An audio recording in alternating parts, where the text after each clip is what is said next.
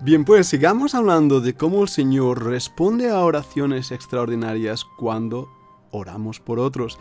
De hecho, en nuestro grupo internacional hemos visto respuestas a las oraciones que han sido realmente milagrosas. Y lo hemos visto y lo sabemos, pero tenemos también que tener en cuenta que no depende de nuestro esfuerzo de fe, como antes hablaba, sino depende de Dios mismo, de su voluntad perfecta y de su plan, porque Dios no va a echar a una montaña al fondo del mar si en esa montaña hay una viejecita que está ahí viviendo. Dios sabe todos los detalles y no hace nada que va a dañar a otros. Muchas de nuestras oraciones tienen que ver también con otras personas y a veces las oraciones por otros, aunque resulte y aparentemente parecen en vano para aquellos por quienes hemos orado, se vuelven en nuestro propio provecho. Y eso debemos también entenderlo, que Dios está trabajando en nuestro corazón. En el Salmo 35, 12 y 13, David oró, pero su oración se revolvía en mi seno. ¿Qué quiere decir esas palabras? Pues quiere decir que él oraba por algo y que ese algo no fue dado, pero a la vez esa bendición volvió hacia él mismo. Eso es lo que quiere decir. Muchas veces oramos por alguien y el Señor nos bendice a nosotros, ¿verdad que sí? De hecho, lo vemos con Moisés mismo, lo vemos con los apóstoles. Es interesante cuando nos ponemos en la brecha intercediendo por otros, somos nosotros los bendecidos. Y por eso debemos animarnos a orar, a orar por los enfermos, porque haciéndolo nuestro corazón se enternece y entendemos más incluso la necesidad de los otros. Hagamos una cuarta observación. Si hemos orado durante largo tiempo por aquellos a quienes Dios no se propone conceder sanación o misericordia, bueno, es porque Dios tiene otro propósito. Y a veces Él lo que hace incluso es pedirnos que dejemos de orar. En primera de Samuel 16.1 le dice el Señor a Samuel, ¿hasta cuándo has tú de llorar por Saúl? O en Jeremías 7:16, no ores por este pueblo. Me resultan extrañas estas palabras, ¿verdad que sí? Pero hay momentos en que el Señor nos dice, ya está, no ores por la salvación de tal persona, no ores por tal cosa, porque porque cada uno va a dar cuenta de sí. Yo no puedo orar por aquellos que blasfeman el nombre de Dios y cambian la verdad en error. Yo no puedo orar por los apóstatas. Yo no puedo orar por aquellos que odian a la iglesia. Solamente puedo pedir a Dios misericordia por ellos. Y así vemos a Saúl, por ejemplo, como buen ejemplo de que Dios tuvo misericordia de alguien que perseguía a la iglesia. Pero sí hay momentos en que no debemos orar, y eso a veces nos extraña. Ahora, volvamos a esa idea de intercesión, porque vez tras vez nos invita al Señor a orar por los enfermos, orar por los que están en necesidad, orar por los que nos ultrajan y persiguen, orar para que el reino del Señor sea establecido en la tierra, orar para que Él venga pronto, orar por la salvación de las almas, orar por la conversión de los pueblos lejanos, orar por las misiones, orar por las iglesias, orar por los países, las naciones, los que gobiernan, aquellos que están en preeminencia, orar por los líderes de las iglesias, pastores, ancianos, diáconos, siervos, misioneros, orar por aquellos que todavía no han alcanzado la luz y la verdad para que el Señor los salve. La oración, por lo tanto, es eficaz y la oración puede mucho, como oró Elías, y oró para que la nación viera el poder de Dios cuando incluso oró por juicio que cayera sobre ella. Lo entendemos. La oración es realmente un secreto.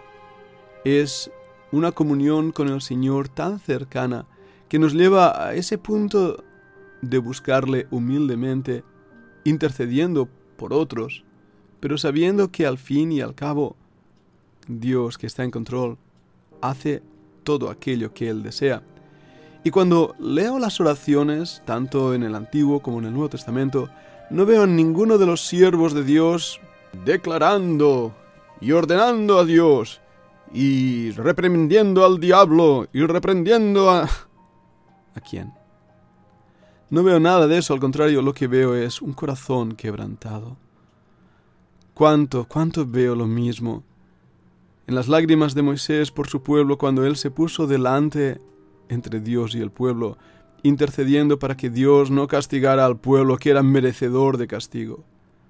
Cuando veo al Señor Jesús orando por Jerusalén, y cuántas veces Él mismo nos dice que quiso reunirlo como la gallina reúne a sus polluelos.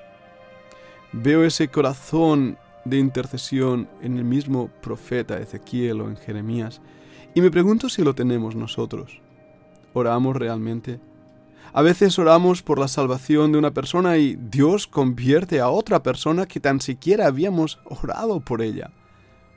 Y de esta manera Dios nos da lecciones importantes que debemos aprender. A veces oramos por que Dios sane a alguien.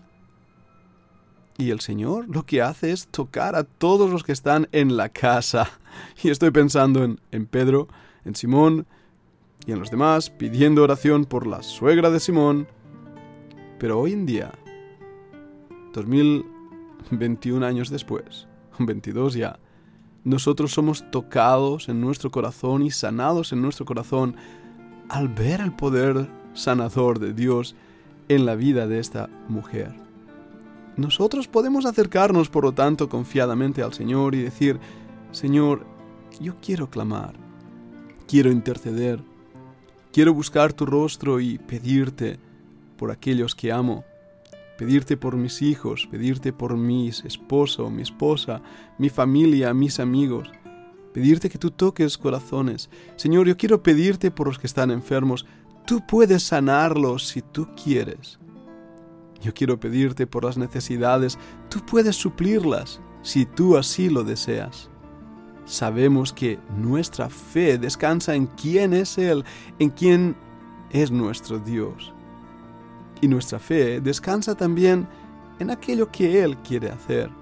Ahí se goza nuestra alma y nuestro corazón porque vemos que Dios, que todo lo puede, el Dios de lo imposible, porque no hay nada imposible para Él, es nuestro Dios.